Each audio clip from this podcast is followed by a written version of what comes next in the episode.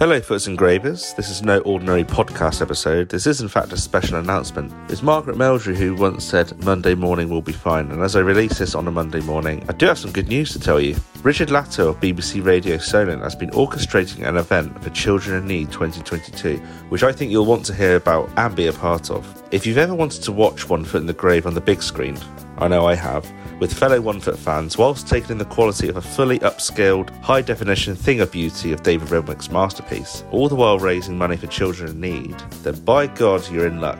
As part of the centenary year for the B B C, Richard at B B C Radio Solent has organised a restoration of one of my personal favourite episodes of One Foot by using original sixteen millimeter camera negatives and the latest digital remastering techniques, has successfully made One Foot in the Algarve fully H D, and you could be there to witness this one-off.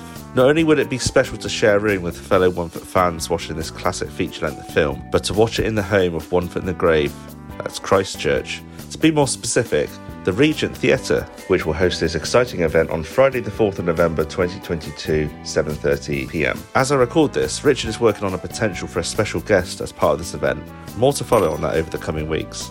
And that's not all. Owen Brenham has given permission for some of his behind-the-scenes one-foot footage to be shown on the night, with the potential, although not yet confirmed, never-before-seen behind-the-camera material too. But you will get a chance to be placed some of his documented material as seen and available at owen brenham dot com. You can book your free seat right now at w w w dot the regent dot co dot u k. This is a complete one-off event, so get your tickets booked as soon as possible. As free as the ticket is, this exciting and memorable evening to be is all in the name of children in need, so donations at the door would be welcome. I, of course, will be attending. I would love to meet as many of you as possible. It would be nice to thank you all in person for listening to One Foot the podcast and for the friendships I've made along the way. I am sure there will be a time for a tenant's Pilsner Lager or even a glass of Chateau Chevigny Merceau nineteen twenty-four before and after the show. Perhaps a group WhatsApp One Foot chat to organise something. I don't know. I thank Richard Latto for masterminding this whole event, including the hours and hours he's put into making One Foot in the Algarve fully upscaled. To find out more, you can contact Richard on Twitter.